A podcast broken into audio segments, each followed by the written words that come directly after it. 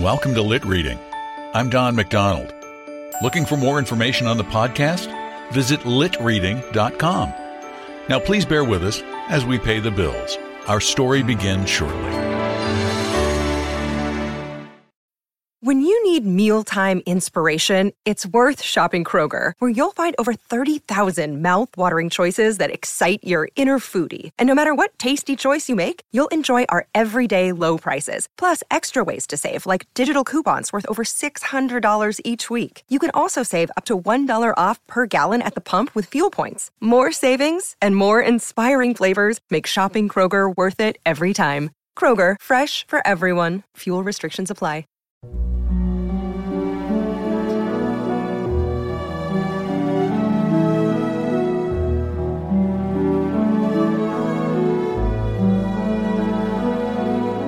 Welcome to Lit Reading. I'm Don McDonald.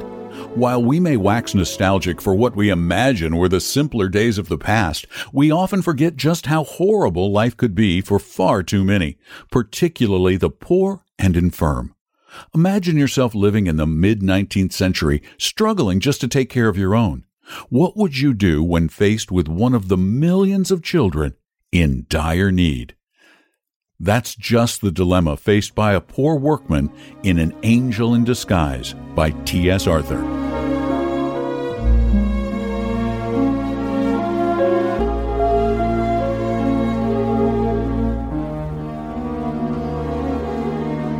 Idleness, vice, and intemperance had done their miserable work, and the dead mother lay cold and still amid her wretched children. She had fallen upon the threshold of her own door in a drunken fit, and died in the presence of her frightened little ones. Death touches the spring of our common humanity. This woman had been despised, scoffed at, and angrily denounced by nearly every man, woman, and child in the village.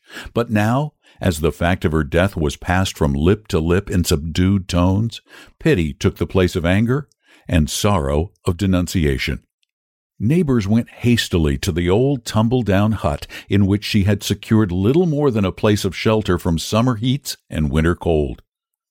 Some with grave clothes for the decent interment of the body, and some with food for the half starving children, three in number. Of these, John, the oldest, a boy of twelve, was a stout lad, able to earn his living with any farmer. Kate, between ten and eleven, was a bright, active girl out of whom something clever might be made if in good hands. But poor little Maggie, the youngest, was hopelessly diseased. Two years before, a fall from a window had injured her spine, and she had not been able to leave her bed since, except when lifted in the arms of her mother. What is to be done with the children? That was the chief question now. The dead mother would go underground and be forever beyond all care and concern of the villagers but the children must not be left to starve. After considering the matter and taking it over with his wife, Farmer Jones said that he would take John and do well by him now that his mother was out of the way. And Mrs. Ellis, who had been looking out for a bound girl, concluded that it would be charitable in her to make choice of Katy, even though she was too young to be of much use for several years. I could do much better, I know, said Mrs. Ellis, but as no one seems inclined to take her, I must act from a sense of duty, expecting to have trouble with the child, for she is an undisciplined thing, used to having her own way. But no one said, I'll take Maggie. Pitying glances were cast on her wan and wasted form, and thoughts were troubled on her account. Mothers brought cast off garments and, removing her soiled and ragged clothes, dressed her in clean attire. The sad eyes and patient face of the little one touched many hearts, and even knocked at them for entrance. But none opened to take her in.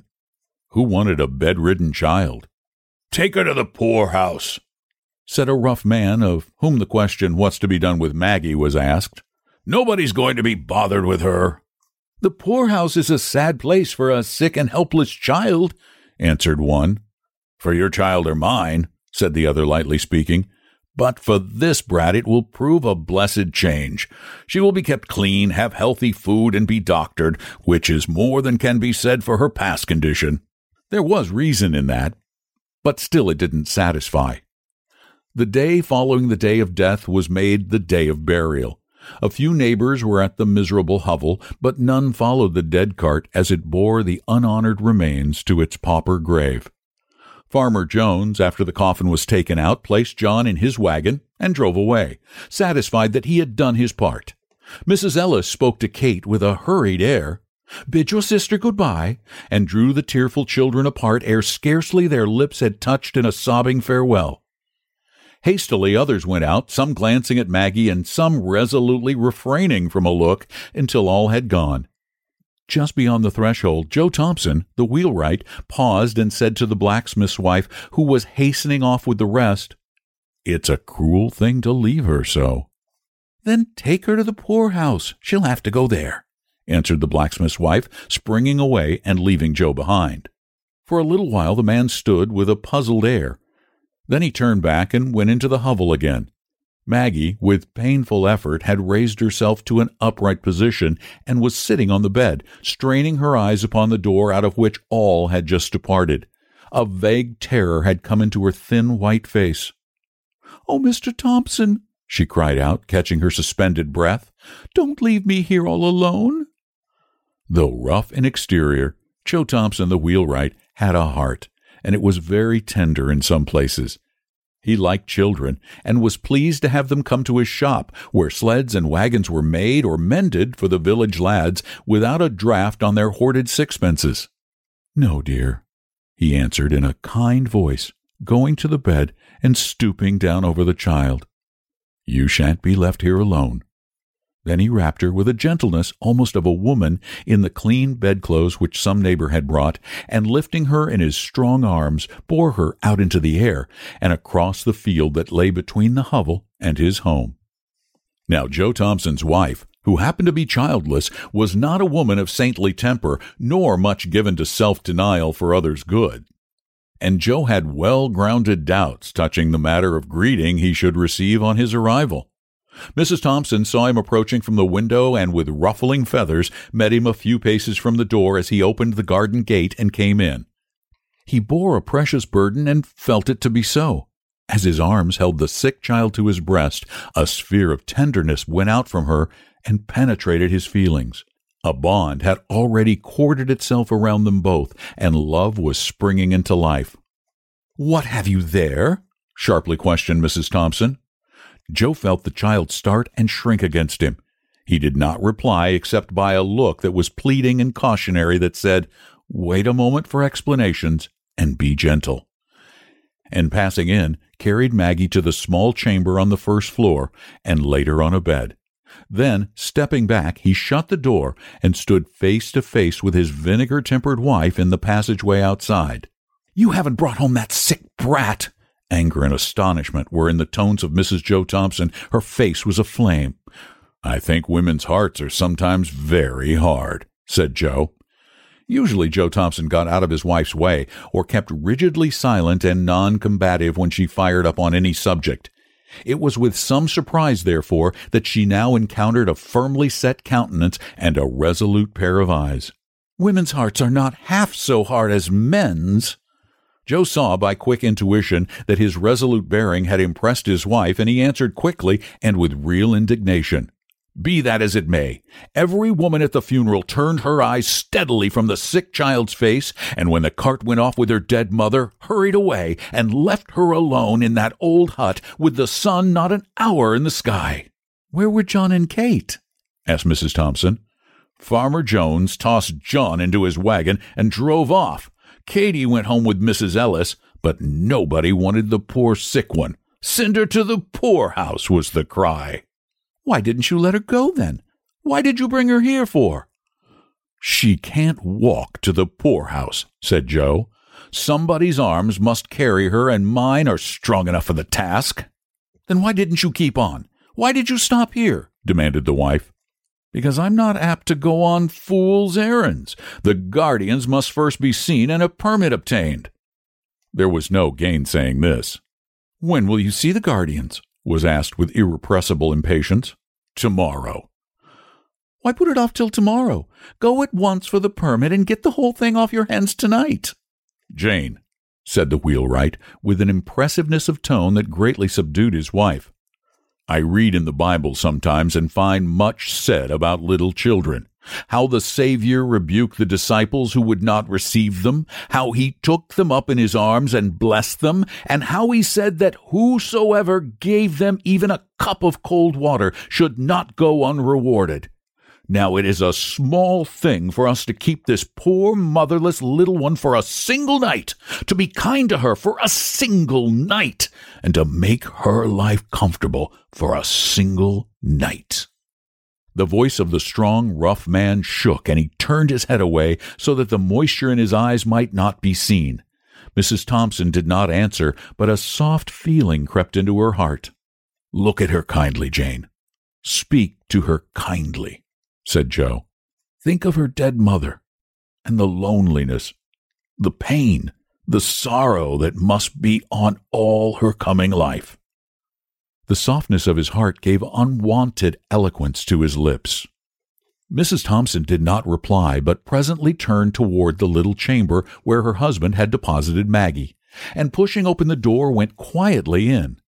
Joe did not follow, he saw that her state had changed and felt that it would be best to leave her alone with the child. So he went into his shop, which stood near the house, and worked until the dusky evening released him from his labor. A light shining through the little chamber windows was the first object that attracted Joe's attention on turning towards the house. It was a good omen. The path led him by this window, and when opposite, he could not help pausing to look in. It was now dark enough outside to screen him from observation. Maggie lay, a little raised on the pillow, with a lamp shining full on her face. Mrs. Thompson was sitting by the bed, talking to the child, but her back was towards the window, so her countenance was not seen. From Maggie's face, therefore, Joe must read the character of their intercourse. He saw that her eyes were intently fixed upon his wife, that now and then a few words came as if in answers from her lips, that her expression was sad and tender, but he saw nothing of bitterness or pain. A deep drawn breath was followed by one of relief as a weight lifted itself from his heart. On entering, Joe did not immediately go to the little chamber. His heavy tread about the kitchen brought his wife somewhat hurriedly from the room where she had been with Maggie. Joe thought it best not to refer to the child, nor to manifest any concern in regard to her. How soon will supper be ready? he asked. Right soon, answered Mrs. Thompson, beginning to bustle about. There was no asperity in her voice. After washing from his hands and face the dust and soil of work, Joe left the kitchen and went to the little bedroom. A pair of large, bright eyes looked up at him from the snowy bed, looked at him tenderly, gratefully, pleadingly. How his heart swelled in his bosom. With what a quicker motion came the heartbeats. Joe sat down and now, for the first time, examining the thin frame carefully under the lamplight, saw that it was an attractive face, and full of a childish sweetness which suffering had not been able to obliterate. Your name is Maggie? he said, and sat down and took her soft little hand in his. Yes, sir. Her voice struck a chord that quivered in a low strain of music. Have you been sick long? Yes, sir. What a sweet patience was in her tone. Has the doctor been to see you? He used to come. But not lately. No, sir. Have you any pain? Sometimes, but not now. When had you pain? This morning my side ached and my back hurt when you carried me. It hurts you to be lifted or moved about? Yes, sir. Your side doesn't ache now. No, sir. Does it ache a great deal?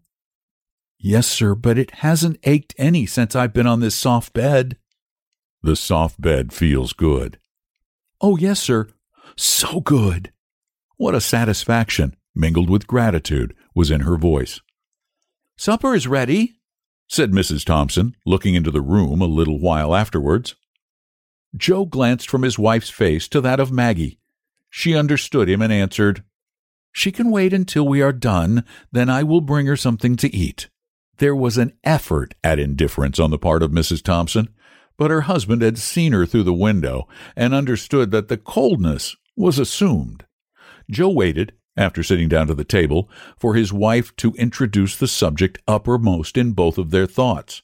But she kept silent on that theme for many minutes, and he maintained a like reserve. At last, she said abruptly, What are you going to do with that child? I thought you understood me that she was to go to the poorhouse, replied Joe, as if surprised by her question. Mrs. Thompson looked rather strangely at her husband for several moments and then dropped her eyes. The subject was not again referred to during the meal. At its close, Mrs. Thompson toasted a slice of bread and softened it with milk and butter.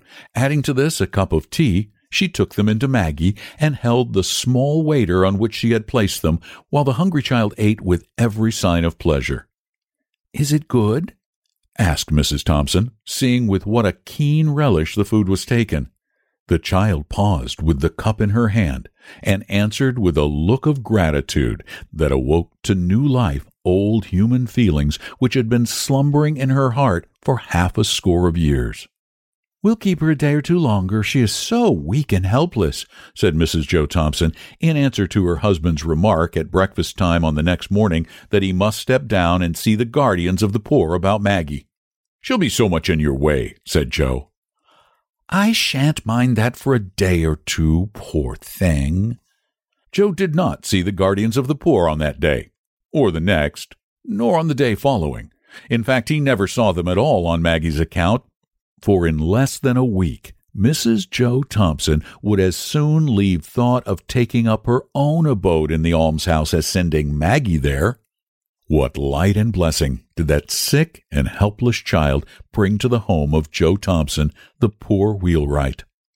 It had been dark and cold and miserable there for a long time, just because his wife had nothing to love and care for out of herself, and so became sore, irritable, ill tempered, and self afflicting in the desolation of her woman's nature. And now the sweetness of that sick child, looking ever to her in love, patience, and gratitude, was as honey to her soul, and she carried her in her heart as well as in her arms, a precious burden. As for Joe Thompson, there was not a man in the neighborhood who drank daily of a more precious wine of life than he.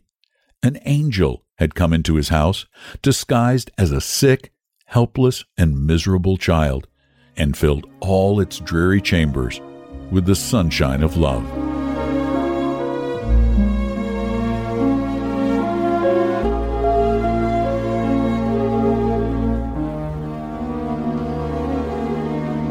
Timothy Shay Arthur, T.S. Arthur, had always wanted to be a writer and struggled to find his voice.